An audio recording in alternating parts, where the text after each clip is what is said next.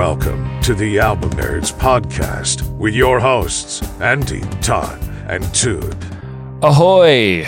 It is indeed Album Nerds Podcast time. I'm Dude. I got Andy and Don with me. Andy, how you doing, my friend? You ready to set sail? Dude, yeah.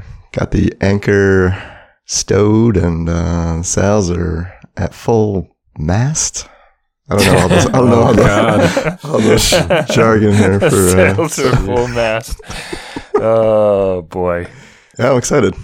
Gonna find out if yacht rock is not rock or rock. A 3-hour tour. A 3-hour tour. That's a Gilligan's Island reference, everyone. So welcome to the show. We're the Album Nerds. We love talking about the albums in album format, and we've got a great show for you today. We're each picking an album. We're going to talk about it. We're going to answer a question. And at the end of the show, we're sailing into some special waters. And it's like international waters. At the end of the show, we'll fill you in on what we're doing on the next episode. But this week, it's time to rock. Yacht rock. That's what I'm talking about! The term yacht rock was coined in 2005 by the makers of an online video series called Yacht Rock. It refers to a broad music style and aesthetic commonly associated with soft rock of the 1970s and 1980s. The name refers to a stereotypical yuppie yacht owner enjoying smooth music while sailing. Many yacht rockers included nautical references in their lyrics, videos, and album artwork. The creators of the Yacht Rock web series identify the following elements of the genre. High production value, use of elite Los Angeles-based studio musicians and producers associated with the genre, jazz and R&B influences, use of electric piano, complex and wry lyrics about heartbroken, foolish men, particularly involving the word fool, and an upbeat rhythm called the Doobie Bounce. The Doobie Bounce. Yes. Oh my gosh. Yeah. So today, each of us will present an album from an artist that has been associated with the term yacht rock. This was a tough one because it's not really a genre, and it can kind of be anything as long as one song fits those criteria, or the majority of those criteria. I was a fool to think that this would be easy. Yeah. I mean, there were some obvious things. I mean, I went for 70s singer-songwriter type stuff. I mean, Michael McDonald, the Doobie Brothers, which he's a member of. Stephen Bishop, Careless, I was really close on. That's a good record from that time. I listened to the album by Rupert Holmes, which was a bit of a chore, besides the single Escape, which was a very famous, very yacht rocky song from that period. Or the Pina Colada song is a super essential yacht rocky, beachy, tune. So I did enjoy listening to that song. The rest of the album had some clever little stories like that too, but none of them were as magical as the Pina Colada song, Getting Caught in the Rain. What about you guys? How'd you do? Oh, well, man, this was a bit of a struggle for me, but I did find a couple things I'll mention. There's an interesting jazz record from bassist George Duke called Brazilian Love Affair. Came out in the late 70s. It's kind of a concept record about like a trip he took to Brazil. Pretty interesting jazz, kind of funk record. Quincy Jones put out a record called The Dude in 1981. Back to that one, huh? Couldn't do that one for obvious reasons, but yeah, copyright. I'd have to sue. And we just talked about Michael Jackson in the last episode, so felt a little samey. And we got to mention, and he touched on Michael McDonald, but he is kind of one of the giants in this space. Yeah. His 1982 record, If That's What It Takes, is pretty quintessential yacht rock material. He's the captain of yacht rock. Yeah, seems to be. The first thing I thought of was Jimmy Buffett, just because a lot of his songs have like nautical themes. But then when I started reading about the yacht rock stuff, some people were like, nope, Jimmy Buffett is not yacht rock. He's kind of his own thing. Yeah. And then as I was looking at lists, I saw like names like Duran Duran and stuff. I'm like, what is this? This doesn't make any sense. So I got frustrated. But then I saw a name of a group that I've kind of avoided for a long time. And I thought it was, this was finally an opportunity to get into their stuff. So I made my pick actually pretty quickly. Yeah, we should quickly mention that website, you came across, dude? Yacht or Not. So yeah, check that out. I believe it was a podcast, but the members of it do a rating system of different songs, and it determines what songs are yacht rock and which ones are not. And that was a good compass for me to navigate these waters. So why don't we get to it? You choose me?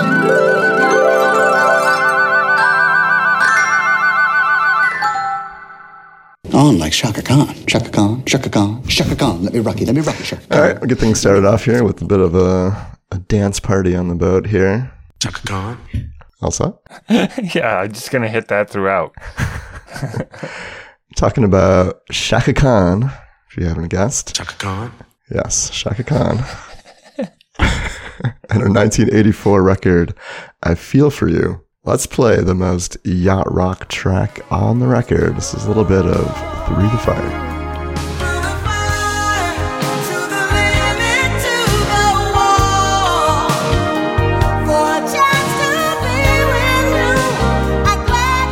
Man, I don't know how you do it, Andy. It's a stretch, but it's you followed the rules. Yeah. That song was rated very highly on the yacht rock scale. Pretty popular song for her. It was the third single from the record, covered by Pepo Bryson in the 90s, and then sampled again by Kanye West in the 2000s. I would say a pretty influential song for Chaka Khan. Chaka Khan.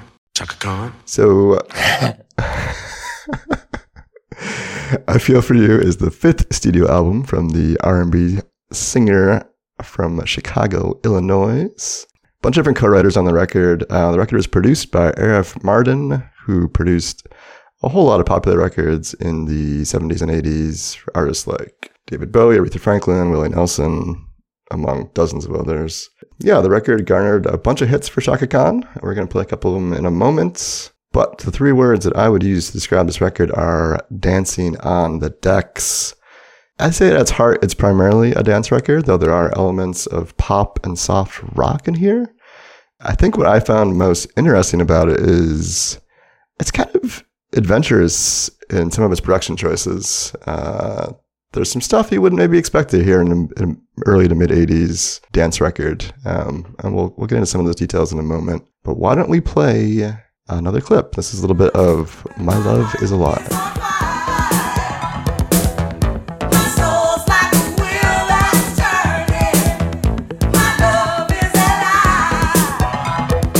So that song is actually written by Gary Wright. His version, called Love Is Alive, appeared on his 1975 album, Dreamweaver. Oh, no way. Hmm. Yeah, yeah. You son of a gun. I've got that stuck in my head now. Dreamweaver.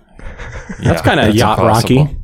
Totally. Yeah. Yeah. So this one is a very electronic dance treatment. That's one of those songs that has like one of those breaky stutters, right? Where it's like or I don't know. I can't. Yeah. Breakbeat. I guess I would call that. Yeah. Is that a breakbeat? I don't know. Like, was that around much in the early '80s? And this is when it hit, really, right? I heard that kind of sound in like break dancing, and that was my only, at the time, entree into the world of hip hop or rap was breakdancing compilation tapes. It seemed like it. Maybe it was earlier in hip hop. I don't know. And those kind of sounds were there, but they weren't in pop records, which is part of what made me think this was so cool at the time. I kind of thought a little bit about how Whitney Houston-y she sounds at times, and also how Tina Turner-y, like, Private Dancer came out the same year, and there's some parallels, but I feel like Chaka took more chances in terms of, like, the album may be a little uneven in its sounds, but that's because she was trying a bunch of new stuff. Yeah, it's funny. Those are two albums I kept comparing it to, the Whitney and the Tina Turner. Yeah, Whitney came around 85, right, with their first album. That sounds right. This probably was the same year as the Herbie Hancock record, right? The Rocket, and that had kind of that breaky beat thing. Anyway, yeah. So the three words I chose to describe the album was electro jack swing. So this actually reminded me of the new jack swing records that we listen to. But, you know, with just a more electronic approach. Actually, I mean, it ended up reminding me of stuff like New Order was doing at the time. I'm also reminded of like Pet Shop Boys and Erasure and stuff like that. So, yeah, I found, some common areas here. Overall, I think it's a good record. I do think maybe because musically the album is kind of ambitious, maybe it takes away or distracts from her voice a little bit or her personality. Yeah, I think that's fair criticism. I feel like, at least for my listening on headphones, like the music is mixed evenly with her voice, and at times it almost does overwhelm it because there's so much going on. Like sonically. And her voice is just, I mean, she has a great voice. It's very powerful. It's fairly emotive. Well, let's make it clear too, though, that there's a moment she's on the yacht through the fire, but she docks and gets off and hits the streets for the majority of the record. She's in the club, I think, a lot of the time. Yeah. Totally. Well, let's hear one of those more club-ready tracks, I guess you could say. Chaka Khan, Chaka Khan. This is one of the more popular songs on the record. It's a bit of I Feel For You.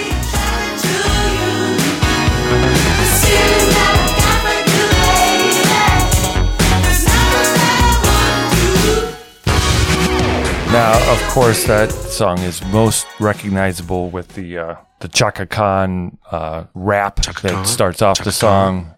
Yeah, by Melly Mel from Grandmaster Flash and the Furious Five, which is what drew me to this when I was a youth.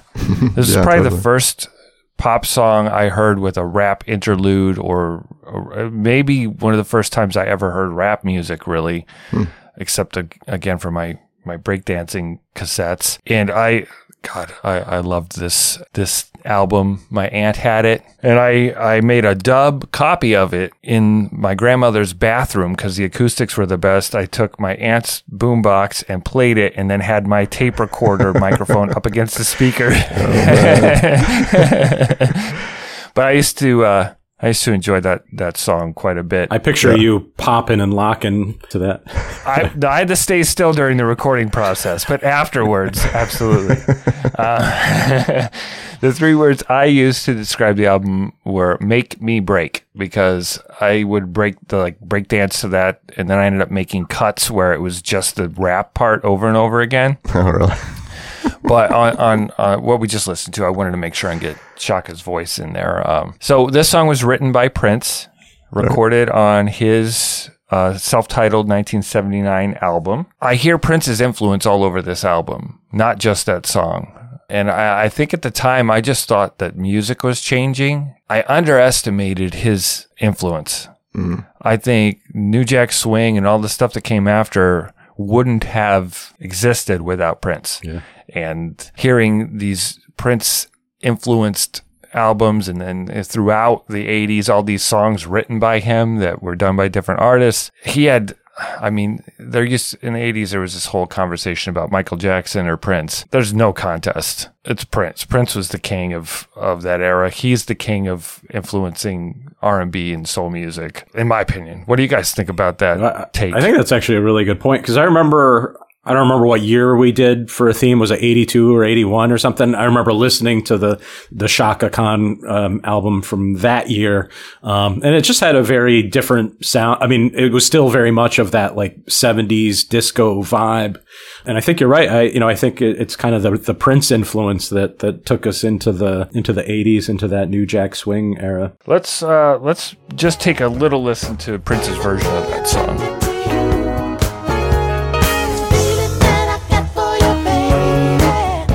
Little more late 70s funk on that.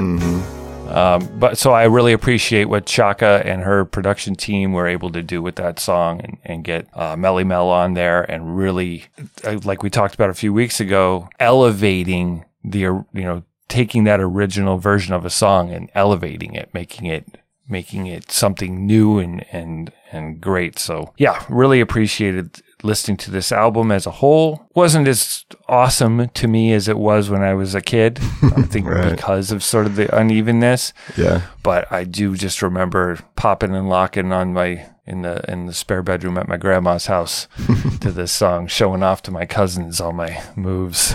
So. Well, sure. Yeah, I mean, just to kind of back up that point, I think the record is a little bit uneven, especially as you get towards the end of it. There's a couple maybe misses there, but the handful of hits I think are pretty great. And, you know, it's definitely a product of the 80s. It sounds very 80s, but I think there's enough interesting things going on. And you have the great voice of Chaka Khan, who I think is an underappreciated talent. And she just has a good personality. I like listening to her voice. I think it makes me happy to hear her sing, as opposed to some artists just seem to have like a sadness to her voice, and she's very happy. So maybe it's from reading Rainbow as a kid. She's just been subconsciously implanted in my head. And oh yeah, I didn't know that was her. I didn't either, but now that I do, I can't stop hearing her voice and like everything. All right, so once again, the record is I Feel For You, Chaka Khan, 1984, if you're out on the boat, go in the dance clubs. It's a good choice. I'm good enough, I'm smart enough, and doggone it, people like me. If you're enjoying the show, and we hope you are, do us a solid and leave a review on Apple Podcasts or your favorite podcast app. Maybe we made you laugh or you discovered an album you enjoy. Leaving a review keeps the show going and helps other music fans find us. If I ever listen to Steely Dan, I want you to slice my head off with an Al Jarreau LP. Okay, so my pick from the world of yacht rock is Steely Dan and their 1977 album, Aja. Here's the title track, Aja. That's how it's pronounced. Aja, Aja, Aja. I thought it was aha.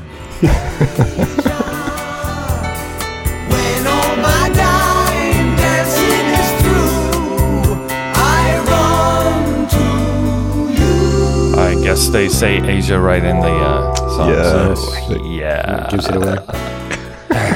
So that song supposedly is kind of like an interior monologue of a guy contrasting the shortcomings of his like regimented, passionless life with the space occupied by I guess Aja is a Korean woman or wife or something who he visits to get relief from like his existence. It actually has backing vocals from Timothy B. Schmidt.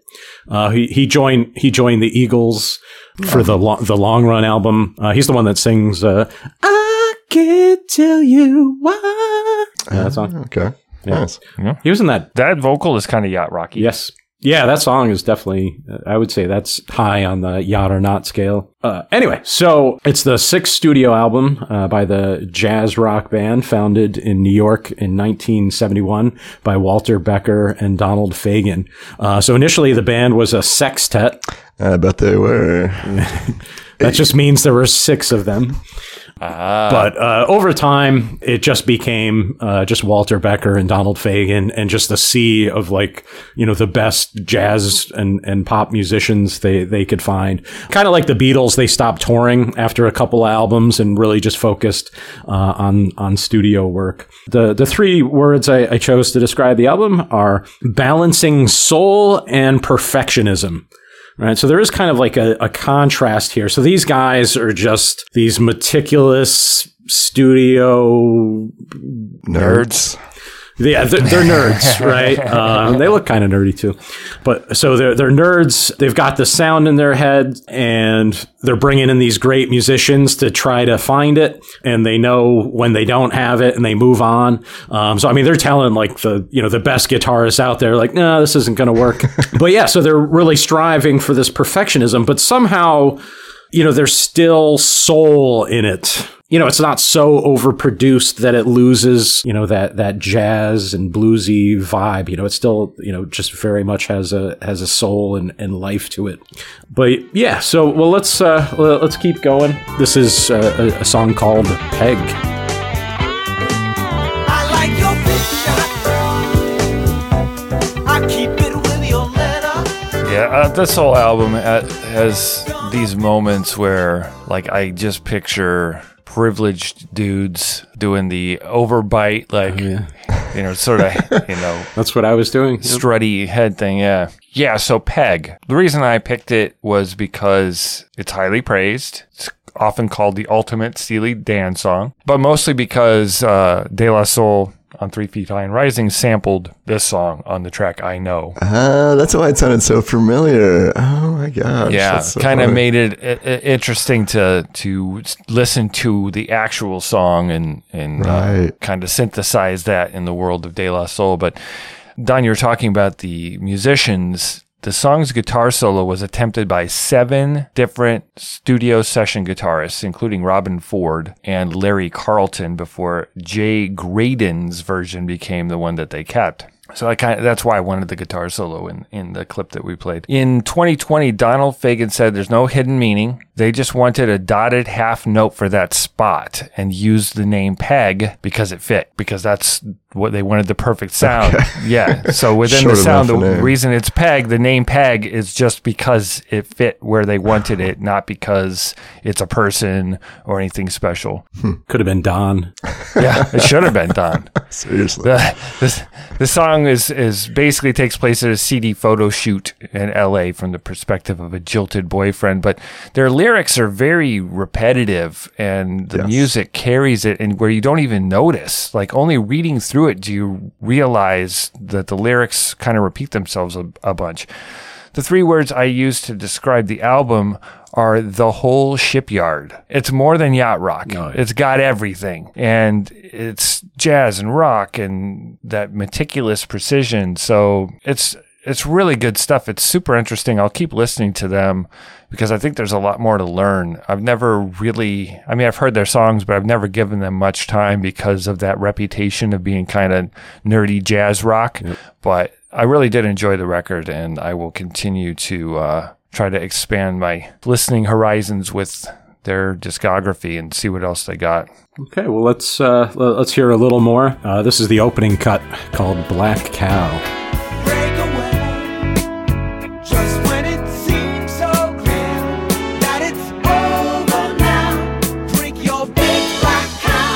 Andy, please. What the hell does that mean?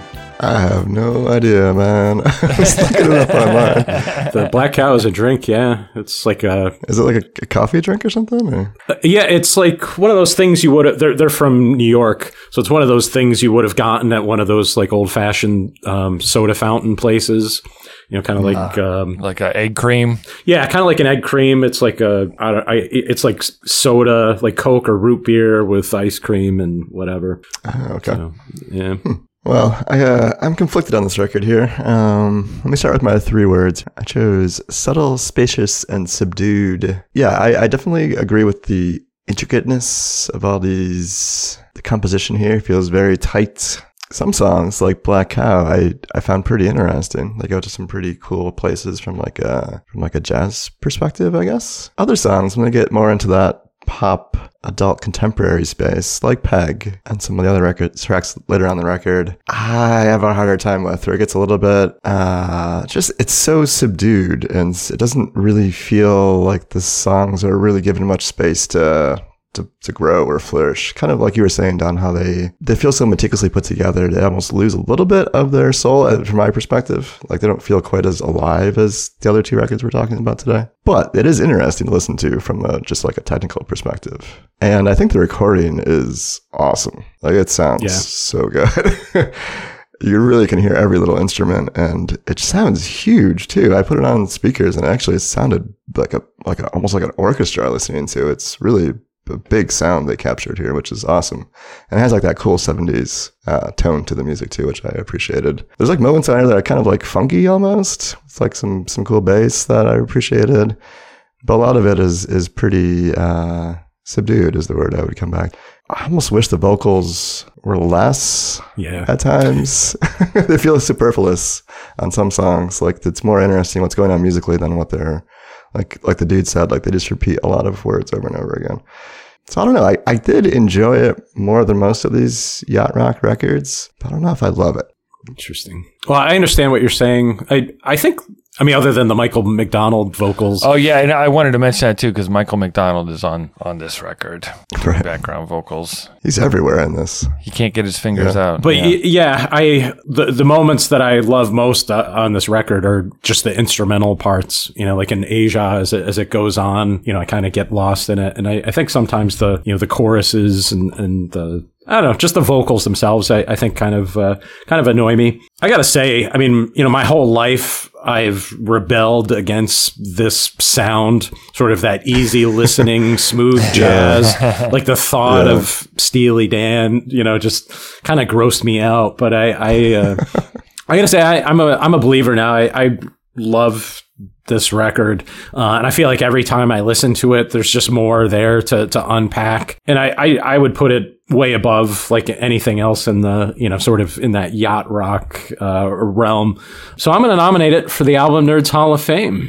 Oh my God. Yeah. Steely Dan. He's doing it. 18-year-old Don would be cringing. You know, sort of, I don't know if do you call it a rock jazz fusion? I don't know, but there's something, it's unique. You know, I mean, we've listened to other sort of fusion records before, and it doesn't quite sound like this. And I just feel like whatever this is, they've perfected it on this album. So, what do you guys think? I feel very similarly to you, Don. I don't know how I'll feel in the future. In the morning? As I try to dig in more on Steely Dan, but based on what I read and based on what I heard and being more into it every time I listen to it, I think I'm going to say yes. Oh boy. It is unique. It's got its own sound. There's no one else like it. And its attention to detail, I think, is what drew me in the most. Andy. And here comes the shot between the eyes.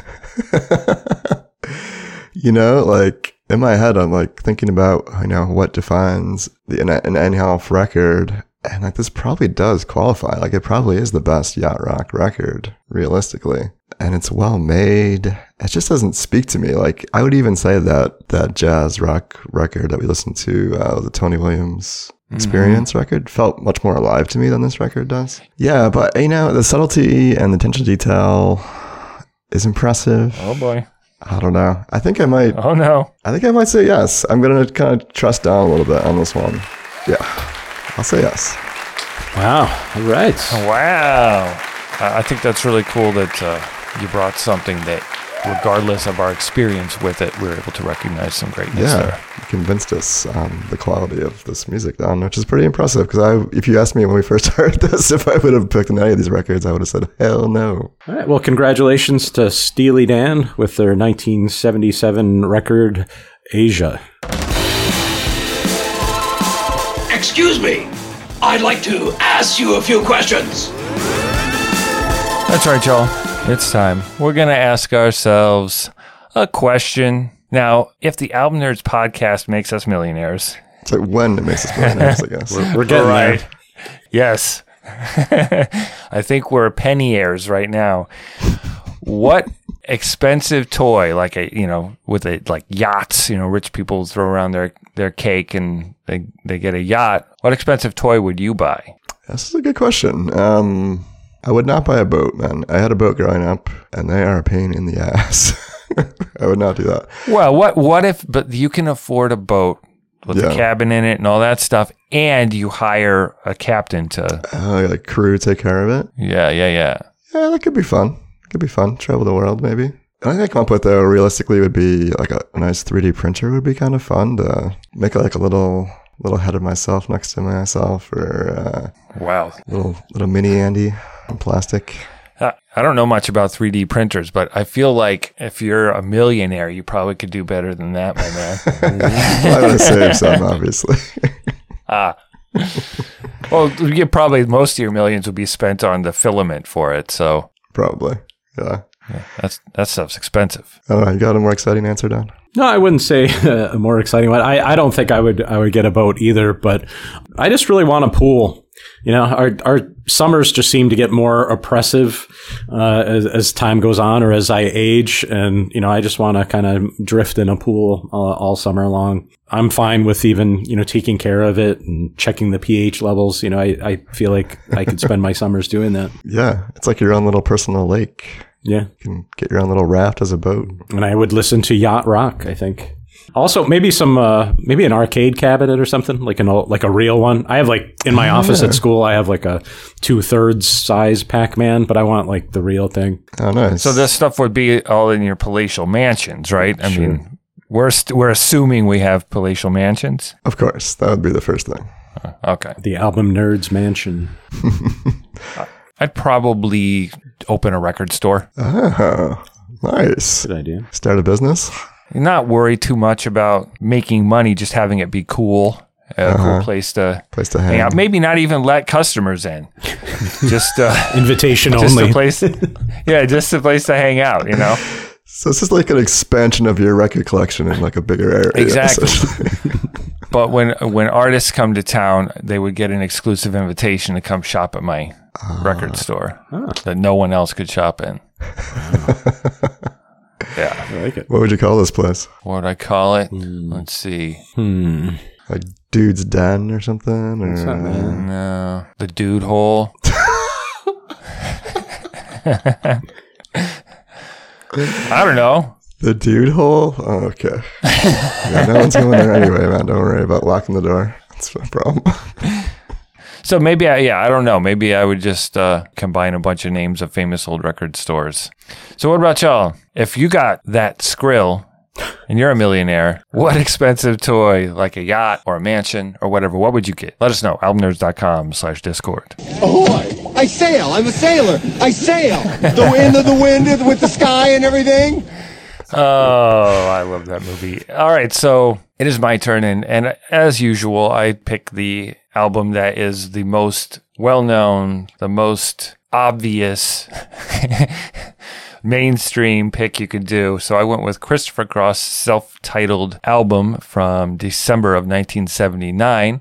And why don't we start off with what is sometimes considered the penultimate yacht rock song, mostly because it's about sailing, and it's called Sailing. Well, it's not far down to paradise. At least it's not for me. And if the wind is right, you can sail away and find tranquility. And he's wearing a sunglasses, captain's hat combo, and swaying back and forth to this. And we're on the deck of a giant sailboat right now. I can feel the waves. It's beautiful. Just rocking me gently to sleep. I think I'm just drifting in my pool. The seagulls are pecking my eyes out.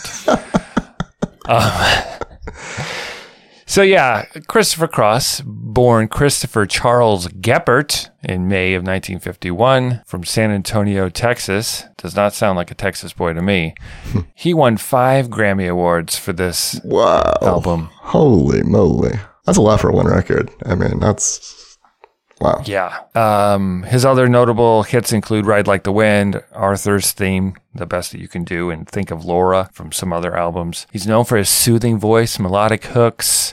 It's a little more guitar-based. He's a guitar player. There's a little more guitar on this than typically exists in the yacht rock space. But his songs often evoke a sense of breezy escapism, romantic nostalgia, making him a key figure in the yacht rock genre, in finger quotes. The song itself was about escape from the mundane and just sailing off and forgetting your troubles, you know, and he captured that really, really well. I loved this song as a kid. Every time I heard it, it made me feel happy, and I remember him winning those Grammys and thinking that was pretty cool.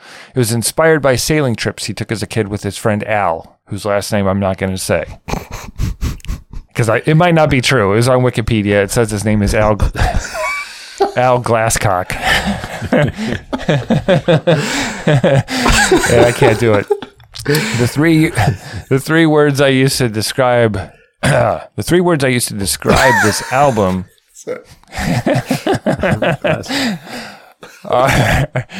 are Sailing Against the Wind. I think this is like the end of the soft rock 70s. Mm. This may have been the final voyage. I think winning all those Grammys and it kind of was the top of that, and music started to change. Pop music started to change dramatically shortly after this. The musical tides were changing, you might say. All right, so why don't we listen to another track from Christopher Cross? This one is called I Really Don't Know Anymore. I really don't know. I really can't see. I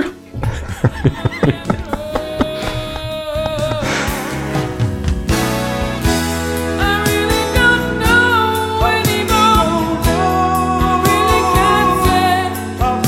with those strained voices, I feel like this is two dudes in neighboring stalls trying to trying to relieve themselves. Right, seriously. I wonder if it was one of those in the studio, if they were like staring at each other as they were singing. Like just nose to nose. Oh, man. Yeah, Michael McDonald, man. He's just popping up everywhere all over this. All right, my three words to describe this record. Is it in? Question mark. The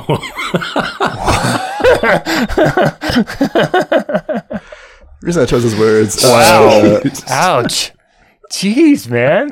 I feel like this record is just, it's very well composed. It has a good like structure to it, but I didn't get any emotion from this. It feels very castrated, I guess. Wow.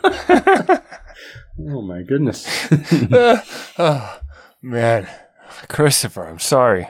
Like each track is like well constructed, and it's composed in a very logical manner, in a way that you would expect like kind of like a more mainstream like pop record to be composed, where you have like, you know, here's your verse, here's the refrain, here's the other verse. So I just found it a little bit, I guess, a little boring, I guess I would say. He's lyrically, there's some good stuff. He's efficient. I like his lyric writing, but yeah, it is this. I guess Sailing was one of the first songs digitally recorded, and it sounds it.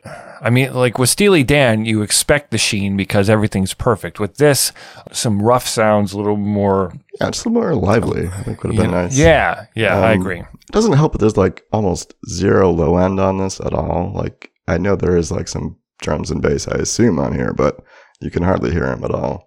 So why don't we jump to another one of the songs, a little more well-known, and no Michael McDonald, right? I don't believe so. He's probably creeping in the background somewhere. Maybe he's giving Christopher a light shoulder rub while he's singing. This is Never Be the Same.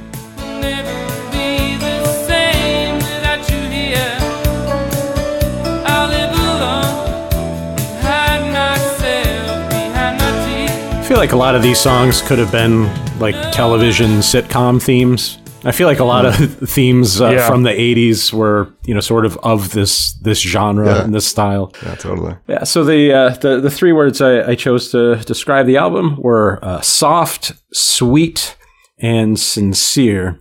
So I think maybe the point of contention is the sincerity of the record, you know, because it does feel just very, very polished, but I think it's his voice or something. I think there's a vulnerability or something that kind of comes out in his voice that I think gives the songs, you know, some emotion. Whereas if somebody else was singing it, I think maybe it wouldn't work.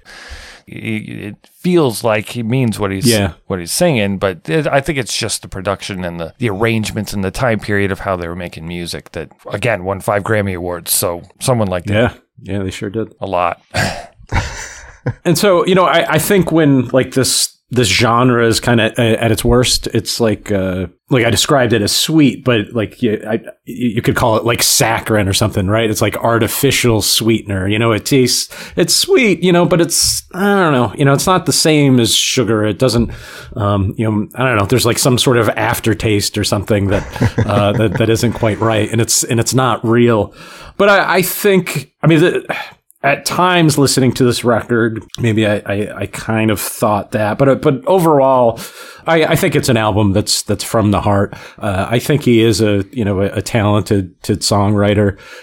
You know, he like you said, he's efficient with the lyrics. You know, all the songs are hooky. I mean, it almost did it. It is like the prototypical kind of yacht rock or soft rock album. Yeah, it's 9 tracks. The 3 highlights will probably Never Be the Same, Ride Like the Wind, and Sailing. And Ride Like the Wind does get a little groovy, a little strutty, unlike the other tracks. It's got a little tude. Mm-hmm. I mean, no one you'd be afraid of, but there's some tude. A little bit.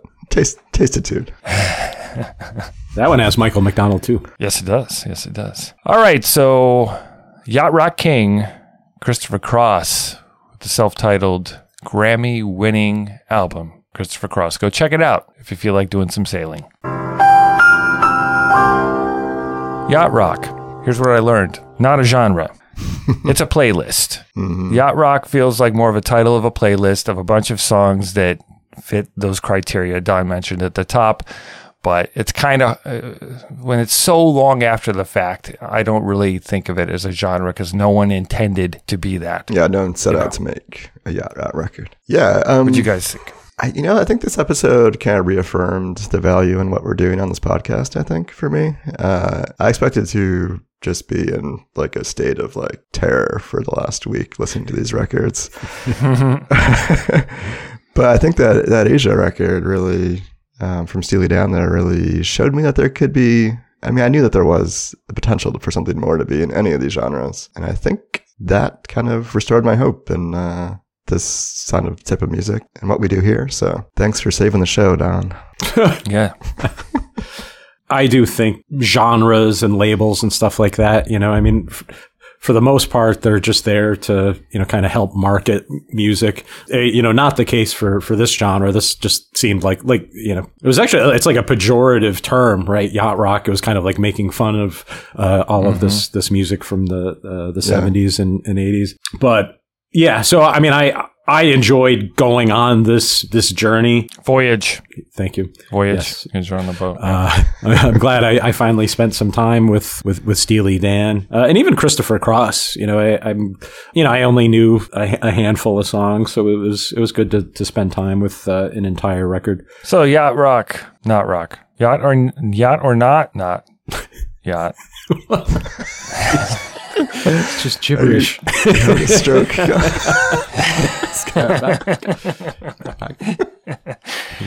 When it comes down to it, it's all just music, and it's fun to use genres as a way to navigate these waters. And that's one to grow on.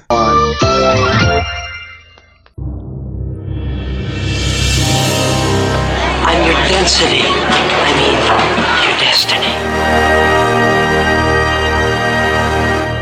All right, well, Wadbot is out on the yacht right now, getting some rays. And Yachtbot. That's right. Yachtbot. She will be back next week. But in the meantime, we have a special edition Album Nerds episode for you. Next week is our 200th episode, so we are doing something a little special. Wow. You guys have been doing this a long time. Yeah, doing it and doing it well, some would say. Doing it and doing it and doing it well. We're going to be taking a look at Rolling Stone's list of top albums of all time. They put out a list of 500 records. We're going to be picking 3 records from the top 200 records of all time, according to Rolling Stone, to be featured next week. What's the twist? Well, the twist is they had to be albums and artists that we've never spoken about previously in our 200 episodes. So something new coming to you, boys and girls, next week. Also, I want to mention there's an ongoing Einhof vote in the works. If you have an opinion on Michael Jackson's 1979 album Off the Wall, and you should, please go to the Album Nerds Discord, albumnerds.com/discord, or our website, albumnerds.com, to cast your vote, yay or nay. Does Michael Jackson's record belong in the Album Nerds Hall of Fame? All right, well, what was your favorite yacht rock album? Have you read Rolling Stone's top 500 albums? What's your favorite? What else are you listening to? Let us know. Join fellow Album Nerds on Discord at albumnerds.com/discord. You can email us at podcast@albumnerds.com. You can follow us on Facebook and Instagram at Album Nerds. Also, please subscribe, rate, and review on your favorite podcast app. And if you want to support the show, you can do so via PayPal at albumnerds.com/support. Thank you, as always, for listening to the Album Nerds podcast. We'll catch you next week for our 200th episode with 3 of the greatest albums of all time. Whoa. All time. Catch everybody next week. See ya. Shuck the corn. Shuck the corn. Shuck the corn. Let me shuck you. Let me shuck you, shuck the corn. I've been delighting my family for years every time we have... corn on the cob over the summer. I'm gonna shuck the corn. Shuck the corn. Okay. Go shuck yourself. Wow. Aw, shucks.